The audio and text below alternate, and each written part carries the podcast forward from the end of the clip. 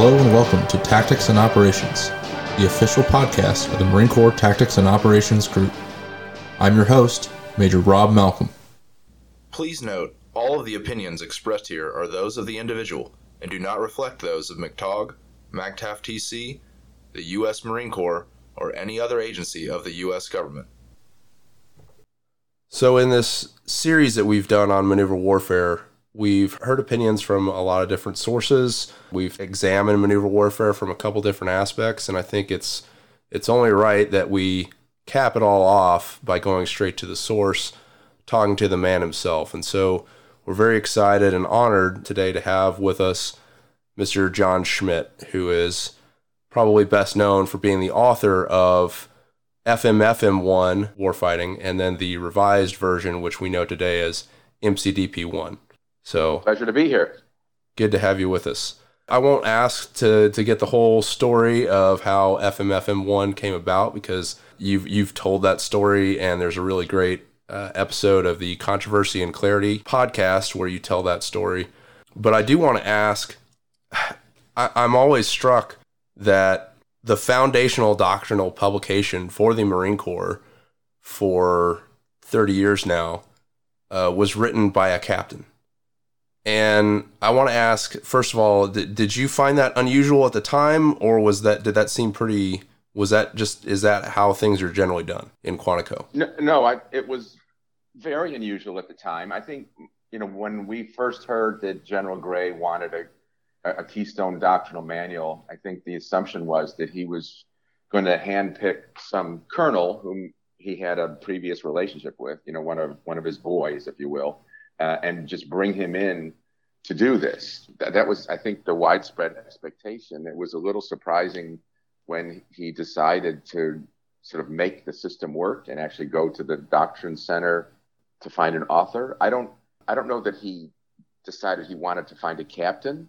I think um, he you know wanted to find an author from inside the Doctrine Center, and my boss, Colonel Bob Mastrion, who was the head of Marine Corps Doctrine, recommended me as the best person to do it.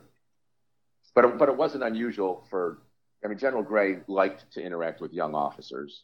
Um, I mean so that was not surprising. But but I think it was surprising from sort of an institutional point of view that that that responsibility would be given to such a, a junior officer.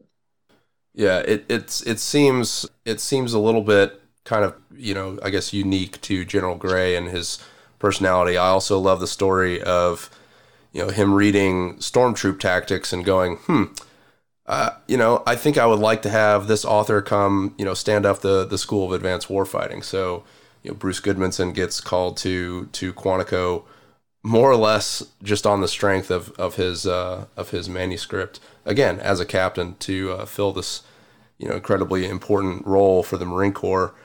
Yeah, it, it makes me wonder. Um, you know, w- would that happen today? I don't, I don't know, but uh, I think it speaks a lot to the culture of the Marine Corps, not just to General Gray, although to him, you know, specifically. So you you left active duty not a not real long after the publication of FMFM one. Is that correct?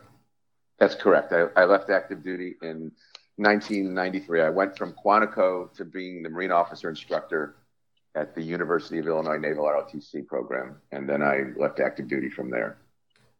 And what it, when you did that transition, what did you go to to do after that? I didn't really have much of a plan. I, I thought I was just going to be a, a, freelance writer, and I got asked by then Major General P.K. Van Riper, who was the head of C4I for the Marine Corps to write a concept for command and control, which eventually became MCDP 6. And so I got into concept and doctrine development, which I've been doing for oh, close to 30 years since then. Wow. Yeah, I'm not. I'm not sure that it's as well known. Your your fingerprints on MCDP six is as again as I say, mo- most people know you as the author of MCDP one, but provided a lot, a lot more to the Marine Corps than just that. Yes. So, so PK Van Riper uh, later became CG MCCDC. So he, his vision was to complete the, the high level doctrinal series, which invented the MCDP nomenclature. Uh, and so warfighting had been written, campaigning had been written, tactics had been written. Uh, I wrote campaigning, the first version of campaigning. Scott Shoemaker wrote the first version of tactics. And so the idea was to revise both of those and then fill out the series. So I wrote the first draft of MCDP2 intelligence, but that was finished by somebody else. I wrote MCDP3 expeditionary operations. Bruce Gudmundsson wrote MCDP4 logistics. I wrote MCDP5 planning and MCDP6 command and control. And then Scott Bassford wrote what became MCDP 1 1 strategy. And then he revised campaigning and revised uh, MCDP 1 3 tactics. So that's so that's where the how the whole revision thing came about. Wow. And you know, I, I assume you've you've gotten rich on the royalties from those uh, from those books. yeah, haven't gotten a cent. So, uh, yeah, that's unfortunate. Um, so then, fast forwarding a few years, uh, I'm assuming this happened around 1996, but you get asked to then revise FMFM one. Can you talk a little bit about how that came about? Yes. So FMFM1 had been out for about five years, and we had gotten some feedback on it. I'd gotten some significant feedback from John Boyd. Uh, when I wrote FMFM1, Boyd was sick. He was fighting cancer, and so he was unavailable during the entire time that I wrote it. But when he when it came out, I got a phone call from him, and he gave me, you know, as he always did, just pages and pages of notes. and um, so I, I, I wanted to incorporate some of those thoughts, and and then we'd realize that you know, certain parts of warfighting needed clarification or amplification and, and so on and so forth. So we had some ideas, you know, of, of ways we could revise it. And at the same time, there was this plan to flesh out the entire series. And so uh, revising FMFM1 to, uh, to become MCDP1 would just seem like a logical part of that process. So who first contacted you about doing the, the revision? It was um, it was General Van Riper when he okay. took over CG CG MCCDC. Okay. And other than the the feedback from from John Boyd, you know, was there what what was kind of the mandate? Did you get any anything else like here's where we want to go with this, or was it mostly on you? It was mostly on me. It was a mandate to sort of clarify certain things and and and clean some stuff up and but not to make any major changes. Personally, I, I wanted to incorporate some ideas about complexity complexity science was sort of emerging at the time, and it seemed to me that it had a lot to say about the the, the nature of war that and, and offered us a way to explain the, the complex dynamics of war that we hadn't had the language for before. So personally, I, I wanted to incorporate some of that as well. But otherwise, it was yeah, just you know, sort of make the necessary revisions to make it clearer and and try to make it more compelling. Excellent. And uh, I've never done a side by side comparison uh, between FMFM1 and MCDP1, but uh, I, I, think one of the changes that probably gets the most attention or, or you know catches the eye the most is the discussion of the center of gravity. And if I'm not mistaken, in FMFM1, you wrote that the critical vulnerability and the center of gravity are the same thing. Uh, but in MCDP, no, no that's no, not they're correct. Not, they're not the same thing. They're okay. they're designed they're designed to serve the same purpose, which is mm. think, thinking about how is it that I, how and where do I want to attack this enemy to have to have the greatest effect on him, you know, to, mm-hmm. to support accomplishing the mission. But but center of gravity and critical vulnerability were, were not the same concept. The the invention of critical vulnerability was an explicit attempt to find an alternative to center of gravity, which I thought came with a lot of baggage, hmm. um, the term, and a lot of misunderstanding and, and whatnot. And, and as Boyd would love to point out, just in, in terms of a physical analogy, just got the science wrong hmm. um, when Clausewitz when Clausewitz used that metaphor. Um, so so yes, I was looking for deliberately looking for an alternative to center of gravity, but I wasn't just putting a different name on the concept of center of gravity. It's it's right, um, right. it's a different concept. Yes. Right. Yeah. And and sure, I, I didn't mean that they are that it was just a repackaging, but I I I think that FMFM one says that the the critical vulnerability is the center of gravity, but that's that's not what MCDP one says. Is that correct?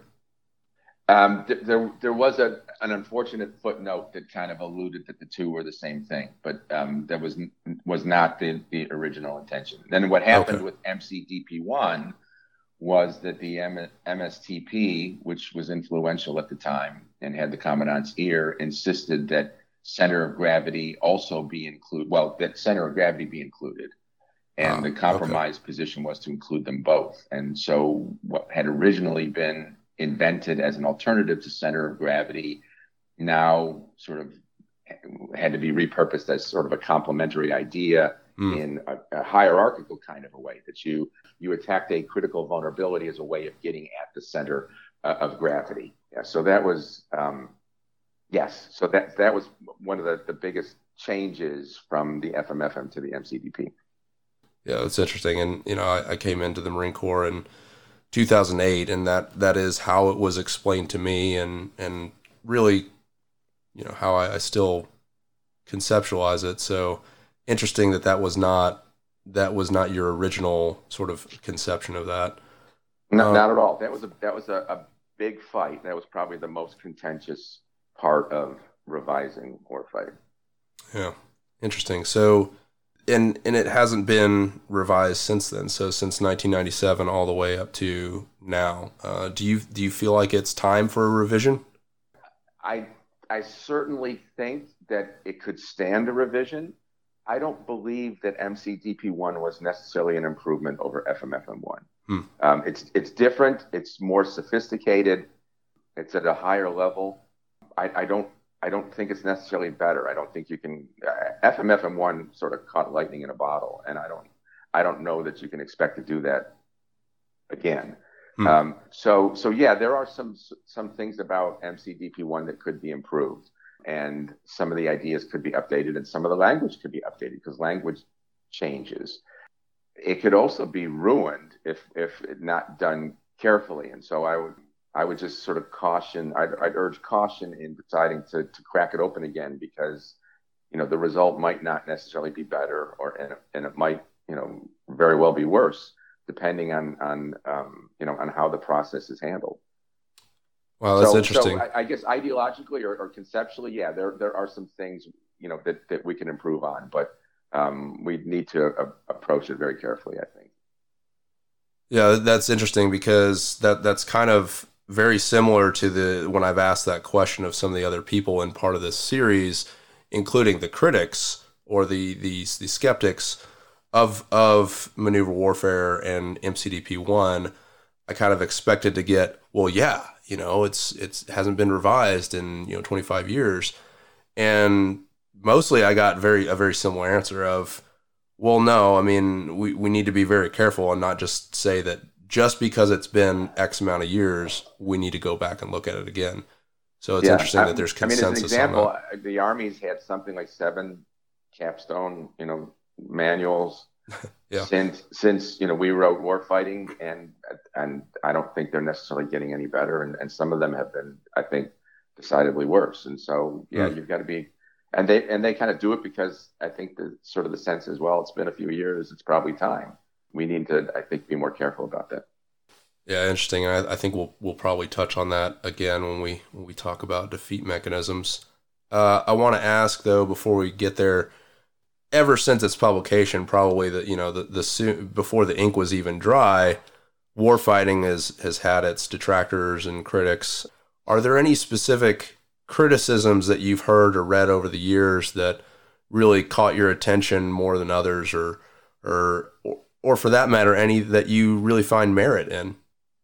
Uh, one of the first ones was the "there's nothing new here" argument that, that maneuver warfare is is just common sense. Um, that was one of the sort of the first criticisms that came out, and and my response to, to that would be, well, maybe, but it, it didn't seem common at the time. I mean, nobody else had thought to to put these things down in writing. I mean, so I I, I didn't find that that argument carried a lot of weight you, you had mentioned to me in, in, sort of the lead up to this Lieutenant Colonel Drake's article about the fantasy of, of MCDP one. I think I think that that's a thoughtful criticism.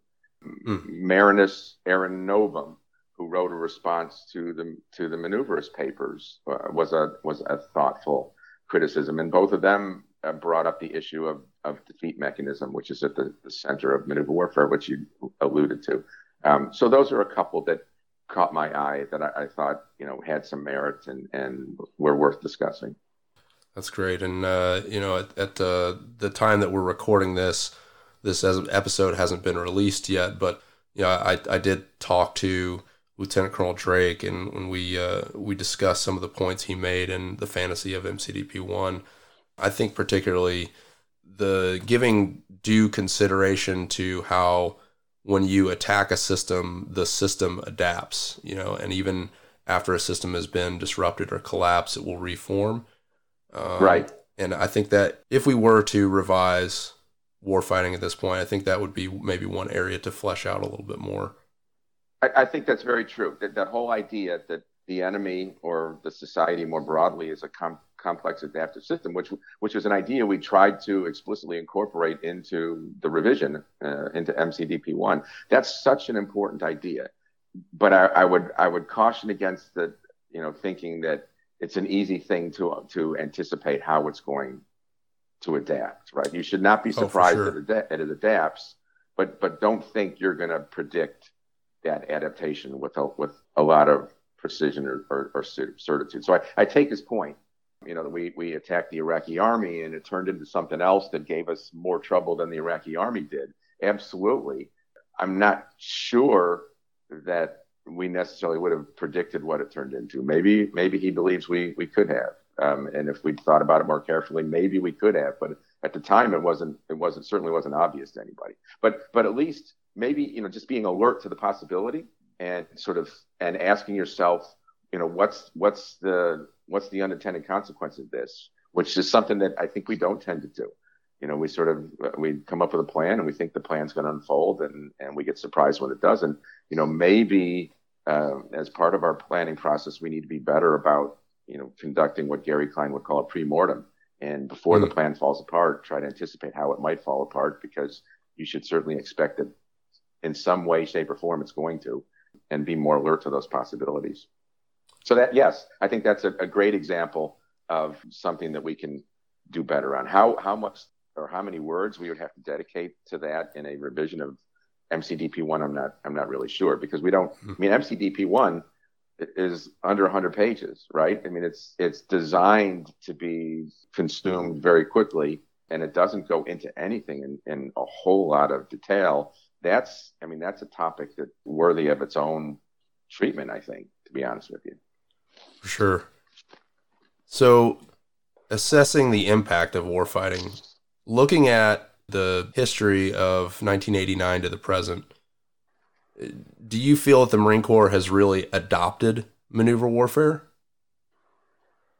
I, I think it, it has in, in places at times. I, I don't think we have truly succeeded in, in institutionalizing it across the Marine Corps at all echelons, uh, but we've done better at other times. I mean, it's always kind of a pendulum, you know. Mm. You know, we we swing this way, and then and then something happens, and we swing back the other way and go too far. And and I, I think that that pendulum process, that sort of dampening process, is is always going on there. So I, no, I don't think we could say that we have we have succeeded in institutionalizing maneuver warfare in any kind of definitive way. We've been more successful in, sometimes in places than in others.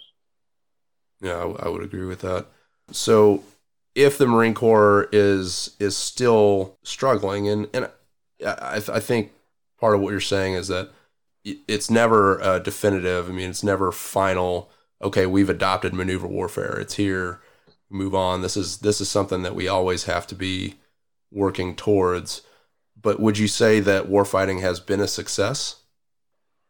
Yes, I would. I would have to say so. I mean, the fact that it, it hasn't been significantly revised in over 30 years, you'd you'd have to say, in that sense, institutionally, it's it's been a success.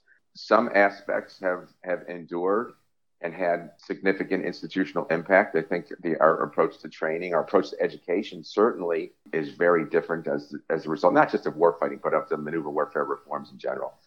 So our report uh, approach to education is, is I think, different and much better now. Um, we have a, a world-class professional educational system, which the Marine Corps didn't have before the maneuver warfare days. Uh, I think the culture has changed dramatically. Uh, I think the the recognition that there is a significant intellectual component to the art of war, um, or to the profession of arms, that's not something that was understood in a, in a broad way in the Marine Corps. I remember when I was a second lieutenant in Second Marine Division, I arrived in Second Mardiv just about the same time General Gray did as division commander. You, you worried about four things as a lieutenant. You worried about you worried about PT, beer, four wheel drive, and women. And you could and you could sort of the, the individual rankings might change, but those were kind of the four things that you were expected to to think about as a lieutenant. You weren't expected to read. You weren't expected to you know to try to develop yourself intellectually. It's just not wasn't just not part of the culture. Well, that's definitely changed now. So yeah, I think that's one of the things that, that changed significantly. The manpower system, I think it, we we failed to change the manpower system to support the requirements of uh, maneuver, maneuver, warfare. So in some areas, um, I think we had some success, and in some areas we had we had very little. Yeah, I, w- I would agree with all of that. And you know, it's funny as you were talking about changing the culture, and we still have a long way to go. You know, we we talk about initiative, uh, decentralized execution, and decision making down to the lowest level possible. Uh, so we, you know, we expect a sergeant squad leader to make decisions on the ground. But then again, you know, before we let him go out on a 96 hour liberty, he has to fill out some forms and things like that. And you know, I'm not necessarily, I'm not, I'm, I'm not trying to trash, you know, safety and administration and stuff, but there, there's still, you know, there, there's still some, some inconsistency there but it's funny if you if you go on the internet, and I, I don't necessarily recommend that you do, but if you do, you'll you you'll run into the angry internet veteran archetype. That's you know it's always uh, the Marines these days. They're soft. It's weak. It's not the real core anymore. And when you when you dig into some of their criticisms of why it's you know supposedly soft or weak, you kind of go, well, yeah, actually that's you're just talking about giving people some more initiative, uh, not not just you know making things miserable to make them miserable. And so I, I see that as uh, yeah, definitely some evidence that the culture has shifted.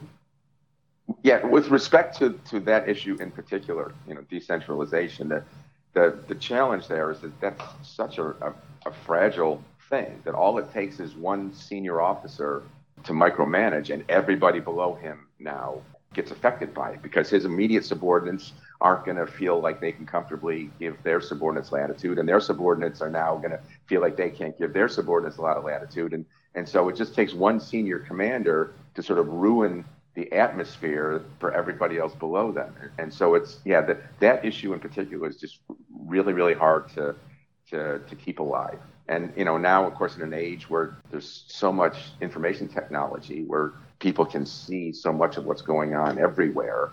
There's just this this sort of uh, incentive to try to micromanage people, and you really have to fight against it if you you truly believe in in maneuver warfare. And I I think um, one of the things that Colonel Drake, one of his criticisms was that this belief in maneuver warfare is really kind of unrealistic, and I I actually share his concerns with that. I think in today's age, we're we're moving in the opposite direction with all of this technology, uh, we're, we're moving toward greater centralization and, and greater micromanagement. And if the Marine Corps really wants to practice mission command or what we call mission tactics and, and war fighting, we're really rowing against the current mm. um, because everybody else is moving in the opposite direction. There's a very strong joint culture of command by plan and command by direction as opposed to command by influence, which is which is another word for for mission tactics. And so, yeah, I, I just ask myself how how easy and how realistic is it for us to to really think we're truly going to do this when everybody else in in the joint community is moving in the other direction. It seems like. Yes, I, I, I share those concerns, and I, I think, you know, if, if we don't even as, even if we do assess that we, we are moving in the right direction, we always need to be on guard for that because, as you said, it just takes one, and it's yeah the the the momentum almost seems like it's always against us in moving towards that. I want to shift the the topic a little bit now towards defeat mechanisms. Um, so you've written in the Gazette on on defeat mechanisms under the name uh, Marinus, which I think is, I, I, believe that particular article was was mostly you. I know that uh, a few of you contribute to the Gazette under that name. Yes. But, um, yes, the, the, the maneuvers paper on defeat mechanisms was one of mine. And so in that, you, you, we talked a little bit about Army doctrine, which already includes the concept of defeat mechanisms in it, has for, for several years now. But in that doctrine, it's described as a method. Like this is a tool that the commander the commander chooses the defeat mechanism. I just want to hear your thoughts. I mean, is that is that a correct way to think about it? I don't think it is. I, I think it, it really misses the point. The defeat mechanism is not a tool. The, the defeat mechanism is something that happens in the enemy system, right? Now you can do things that that are intended to trigger that process to start, right? And and you should. I mean, you should have. Um, I mean, the whole purpose in, in raising that was to sort of make the point that when you start devising a plan, when you come up with a concept of operations, you ought to give some thought to exactly how it is that you think these actions are going to trigger the defeat of the enemy. So, so you, you ought to be thinking about that. But whether it actually happens or not, the enemy gets to say. But the, but this defeat mechanism is, as I believe, a mechanism that's actually triggered within the enemy system itself, and um, and you can do some things to try to to try to trigger it, but you may or may not be completely successful at it. So thinking that it's something that we control and that we do, I think, is is misguided. To be honest with you. Yeah, it really, I think it echoes what you were talking about just a minute ago that we should be thinking through how the enemy system will adapt or reform, but it's it's just a guess. I mean, it's it can be a more or less informed guess, but it we, we can't believe that just because we said it's this, it's going to be that. Uh, right. If we if we do that, I think we're opening ourselves up to a moral shock when we find out we were wrong. Yes, and this and sort of the idea that that you can you can figure that out with precision and certitude, you know, to the point where just you know just some minimal application of combat power at precisely the right moment in time and precisely the right place is going to cause the whole enemy system to unravel, which is kind of one of the misinterpretations of, of center of gravity. You know, that if you just poke it in just the right place, everything's going to fall apart we that's number one probably not true. I mean, most most systems that that persist in the world, including successful militaries, are more robust than that and don't have that kind of single point of failure. And number two, where we can't know with certitude where exactly that point is. And and so, as you said, it's it's kind of guesswork. I mean, it's informed guesswork, but it's kind of guesswork, and it's going to take some probably some hammering for a while at that point you know, um, before you you start to have really significant effects. So yeah, you, again, you have to be careful with the concept, and as as we do with so much, we we try to proceduralize it, and we try to sort of turn it into sort of a cookie cutter thing, which which frankly I, I believe is is a mistake that the army made when they when they took their approach to to defeat mechanisms, right? So the army identifies four of them: destruction, dislocation, isolation, and disintegration, right? So destruction is is wiping them out. Dislocation is a geospatial.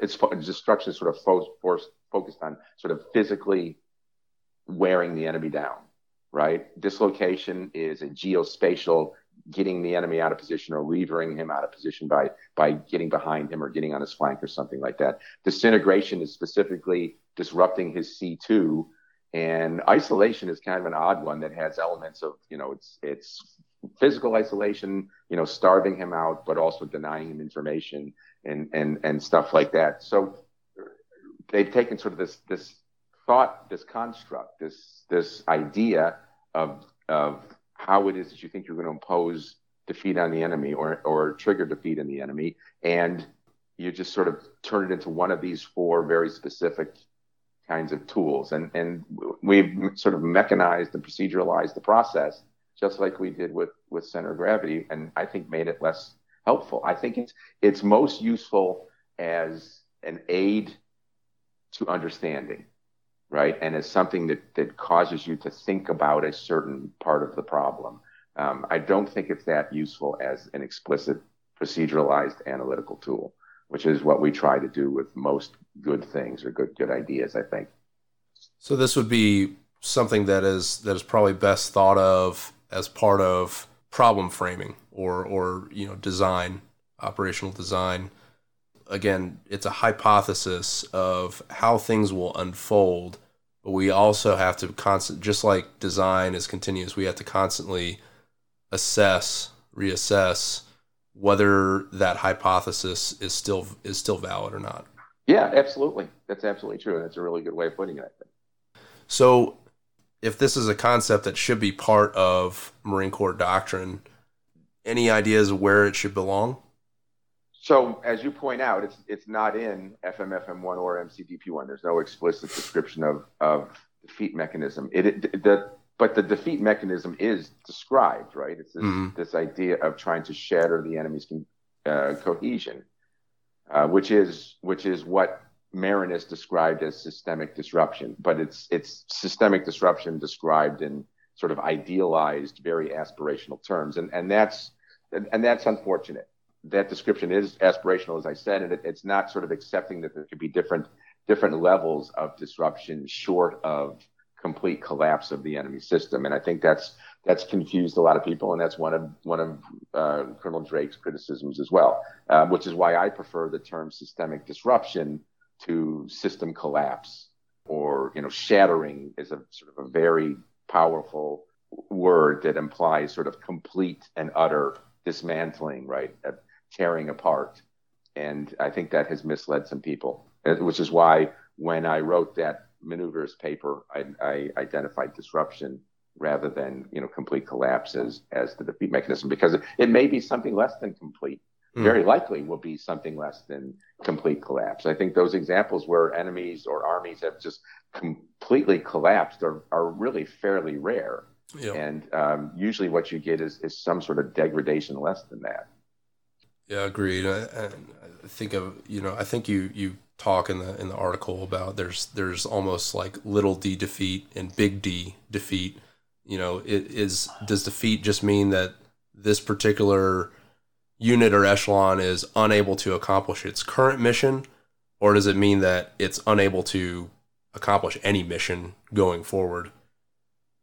Right. So part so part of the design process, part of that early formulation of a plan, has to involve well, what do we mean by defeat in this instance? Is it the complete rout of the enemy, or is it just forcing him to fall back from this position to his next position, right? And forcing him to, to give up some terrain. You, you have to decide what exactly defeat means and what, what you're going after. And that has to be based on an assessment of what's realistic, hmm. right? I mean, yes, yeah, so we want to rout the enemy, but if we haven't created the conditions to allow us to do that, then it's uh, you know, then it's it's reckless to try. You know, so you you have to first of all understand, you know, what's reasonable, and and, and then decide what you know what you're actually going to try to do, and then you have to decide, all right, what what are the things that I'm going to do that I think are, will bring that about, and and how is it that I think that they're actually going to bring it about. Agreed. So this this concept is, I think, uh, the technical term is kind of squishy, and as you point out, we, we kind of tend to shy away from that in doctrine. We'd really like to be more prescriptive and this is this is what this thing is and this is how to do it. I think that the Marine Corps of all the services is is better about that. I mean, as evidenced by the MCDP series, which are you know, not not what to do, not how to do it, but more how we should think about things. So I, I look forward to seeing this concept introduced to Marine Corps doctrine and I just I hope we stay away from something that's a little bit more you know lockstep and procedural and recognize that this is this is more of a, a thought process thing that helps us you know, more effectively employ our combat power rather than a procedure that results in some sort of output.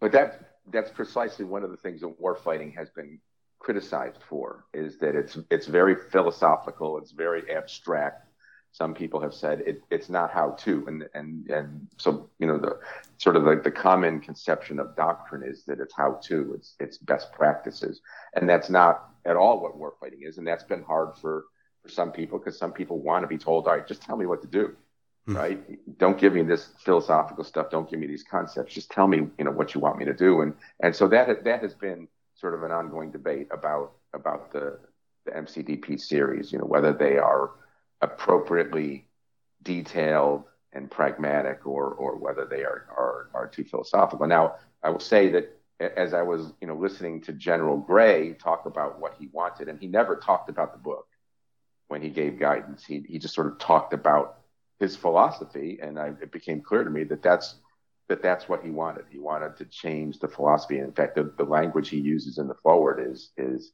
uh, this is a philosophy for action.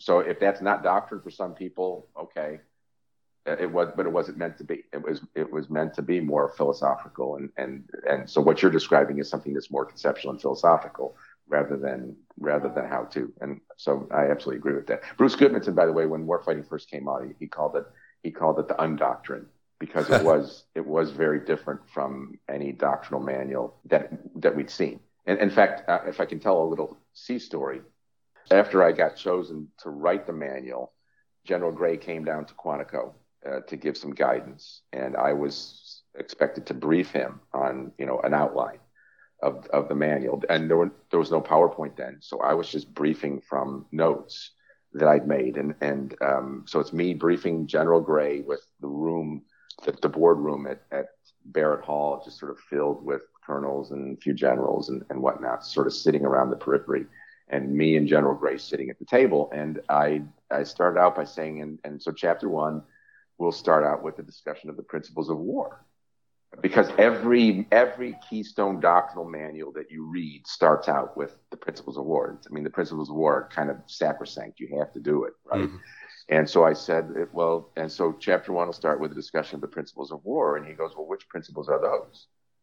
And I was I was taken aback. I didn't I didn't know how to answer. I'm thinking, what? How is it possible that the Commandant of the Marine Corps doesn't know what the principles of war are? So I just, I kind of sputtered and I said, you know, sir, the principles of war. And he goes, well, which principles of war? And again, I'm like, oh my gosh, this is surreal. I, you know, I didn't know how to answer. And finally I said, MOOSEMUSS, sir, you've heard of, you, you've heard of MOOSEMUSS? And he, he got that sort of lopsided grin on his face, you know, which he always did. And he goes, oh, those principles of war and it was like he had punched me in the gut because I realized, oh my God, he's he's what he's saying to me is what's so sacrosanct about nine things that JFC Fuller came up with in 1921, right? You know, it's 70 years later. Can't we do any better than that? And I and afterwards, I went back to my cubicle and I'm thinking, oh my God, I have been thinking about this thing too conventionally. He wants something radically different uh, from any any doctrinal manual that we've that we've seen before, and it, caused me to sort of reframe, to use your words, to sort of reframe the entire project and realize that uh, you know because if, if the principles of war are on the table, then everything's on the table. Nothing is safe, right? And I I said I, I got to go back and start from scratch and reconceive this this and reframe this whole thing because he's looking for something more revolutionary than that. So yes, but that's but that's how Gray operated. He didn't he didn't give explicit guidance saying, I don't want you to use the principles of war. He, he sort of operated in parables that way, right? And sort of gave you this indirect guidance. He took an indirect approach, but, it, but he got his message across. He, he, he, it was very clear to me that I needed to, to change my, my approach to this thing because he was looking for something different. And, and, but to get back to the, my original point, what he was looking for was, was in fact something more philosophical than, than how to. Wow, that's that's a thank you for sharing that story. That's fantastic, and I you know I hear stories like that, and I just I wish I could have uh, wish I could have been in the room for that. So as we as we kind of bring this conversation to a close, what are you working on right now? Is is there anything you want to share that's coming soon? Well, so while I was also working on Marine Corps Doctrine, I got involved in, in joint concepts. So I, I did write a couple of versions of the capstone concept for joint operations. 2009 version for Admiral Mullen and the 2012 version for for General Dempsey. And I have I have been working with um, the Joint Staff J7 on some follow-on stuff. it has, hasn't come out yet, and, I, and I, am not sure when it will. Um, but so I've been involved in that stuff over the years and, and continue to do that periodically, not on a, on a regular basis. The other the other big thing that um, I spend a lot of time on is trying to train decision making, right, and teach people to be better decision makers under uncertainty, time pressure, danger, you know, conditions of vague and, and, and competing goals and, and those sorts of things. And so I, I work with Dr. Gary Klein, the inventor of the recognition primed decision model, to try to develop training programs for the military, for law enforcement, for firefighters, for child protective services, um, you know, variety of different fields. Any kind of decision maker who has to deal with uncertainty and time pressure and danger and fog and friction and, and, and that kind of stuff. Trying to develop scenario based, experiential training programs to help them become better decision makers. And all of it, all of it really stems from the tactical tactical decision games, the TDGs that we first started implementing in the Marine Corps in 1990, and have been doing ever uh, doing ever since. And that's that was one of the outgrowths of maneuver warfare, by the way, right? So this you, you had this warfighting manual that was very philosophical, and it was hard for some people, a lot of people, frankly, to to figure out. Okay, great, I love the concepts, I love critical vulnerability, mission tactics commander's intent, main effort, you know, all these things. But what does it? What does maneuver warfare look like when you actually practice it? That was that was hard for some people, hard for a lot of people, and well, still um, is. Yeah. And I struggled with that myself, and I and I, I just realized there's something missing here. There's there's got to be some way to make this more concrete for people, and and the answer was tactical decision games to create actual scenarios and say, what would you do in this scenario? And that allowed us to sort of say, well, maneuver warfare would look like this in this case. Um, and so I don't think I don't think people appreciate the importance of, of tactical decision games to the development of an understanding of maneuver warfare in the Marine Corps. But but they were, I believe, essential. They were the other side of the coin. They were the they were the practical and concrete complement to the concepts and, and, and theory that, that we found in, in warfighting. Uh, and so that point of departure, I've I've carried through and tried to apply it to other domains as well in, in my other work. So I spend a lot of time, spend a lot of time doing that. Yeah. So what, what we are trying to do here at MCTOG, I mean, that that's right up our alley, what you're talking about, the experiential learning with our flagship advanced maneuver warfare course, you know, training battalion, regimental operations intelligence professionals, the the primary vehicles of learning are tactical decision games and Kriegspiels. They're so important. I mean, problem based learning is is so powerful, and we're we're just you know we're just now beginning to appreciate how powerful it is. Absolutely. And uh, for listeners, uh, if if you if you didn't catch that, if you've not read Gary Klein's Sources of Power, highly recommend you do that. Um, Absolutely. Can I, can I ask? Essential reading. How did you and Klein come to, to start working together? Shortly after I got out of the Marine Corps, I was General Van Riper approached me about writing in this concept for command and control, and somehow somebody heard about it. And Dr. Greg Foster, who was a professor at uh, National Defense University, put out an anthology series on, on the science of command and control, and he was putting out volume three. And I, I was asked if I, you know, could write a, a condensed version of that concept to include in in that anthology. And so I did. And about this time, this was not long after Gary Klein had come up with his RPD, and he also had an article in the anthology.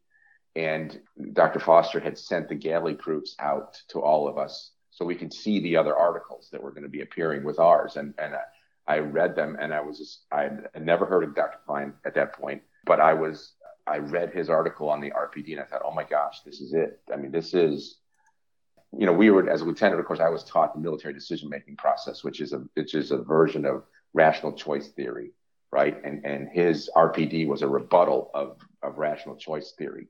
And I read it and I, mean, and I thought, oh my God, this guy gets it. This guy's exact describing exactly what I do when when I make a decision under time pressure and stress and uncertainty. And so I just happened to be talking to Foster on the phone one day about about you know the the, the anthology coming out, and I said I I yeah, I read the other ones and I really liked the article by Klein. And he goes, well, it just so happens that Gary Klein is sitting here in my office. Um, he just c- come to NDU for, for a visit. And so he put him on the phone and that's how the two of us met.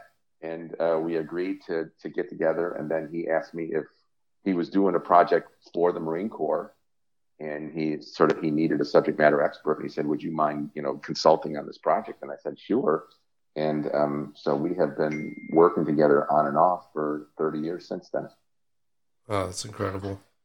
All right so I, we're, we're coming to the, the end of our, our time here. Um, i just i want to thank you for what you've done you know not only in the past with the fmfm1 and the other mcdps but also what you're continuing to do as you just described it uh, it's been so good to get to get to actually talk to you know the the, the man behind our our capstone doctrine. Last question. Uh, besides, you know, obviously the pages of the Marine Corps Gazette, to which, as we've discussed, you're still a frequent contributor. Are there any other resources that you could recommend to our leaders and listeners to go learn more about what we've discussed here? Sure. I, I, still believe that, I mean, complexity is such an important idea, and, and warfare is obviously complex. So, you know, Bertalanffy's general systems theory is extremely uh, important stuff. Uh, the, the books that really sort of influenced me from that time was Mitch Waldrop's Complexity, which is a description of sort of the, the creation of the Santa Fe Institute, which is dedicated to the study of complex adaptive systems. Uh, so Waldrop's Complexity Kevin Kelly's Out of Control really influenced my thoughts on command and control for the future and, and that kind of stuff. So I'd encourage people to go there. I'm, I'm turning around looking at my bookshelf. There's always new translations of Sun Tzu coming out, and I, I hmm. buy every single one that that I that gets published because each one of them has a slightly different twist. I mean, it, it, I think it's pretty obvious to anybody who's read War Fighting that Sun Tzu's the, the Art of War is, is one of the, the key sources. I would say it's Sun Tzu's The Art of War, Clausewitz's uh, On War, and then John Boyd's Patterns of Conflict briefing slides. Like I said, I didn't have the chance to talk to him, but by the time I wrote War Fighting, I attended several of his his briefings and I had access to his slides. So those were sort of the three primary sources that I use. But anyway, I mean, I I go back to I go back to Sun Tzu on a on a regular basis, and every time a new translation comes out, I uh, I get that and I read it just to see what I can get out of it. So you you can't go wrong with with the classics. Anything on uh, on defeat mechanisms that uh, our listeners could get into besides you know the doctrine? But there there is the um, there's a monograph that I cite in the maneuvers paper on it, which um, is I think that's sort of the definitive treatment. Yeah, so I, I recommend that. Okay. Awesome. We'll we'll put a link to that in the in the show notes. Okay. Well, John, thank you so much for coming on the show, and I hope you enjoy the rest of your day. It's been a pleasure. Thank you very much. Thank you for listening to Tactics and Operations. As part of Marine Air Ground Task Force Training Command, Marine Air Ground Combat Center 29 Palms, MCTOG supports the Marine Corps Ground Combat Element and the Fleet Marine Force as a whole through the delivery of advanced individual and collective training. If you would like to know more about the great things going on at MCTOG, you can find us on social media on Facebook, LinkedIn, Twitter, and Instagram by searching Marine Corps Tactics and Operations Group. Until next time.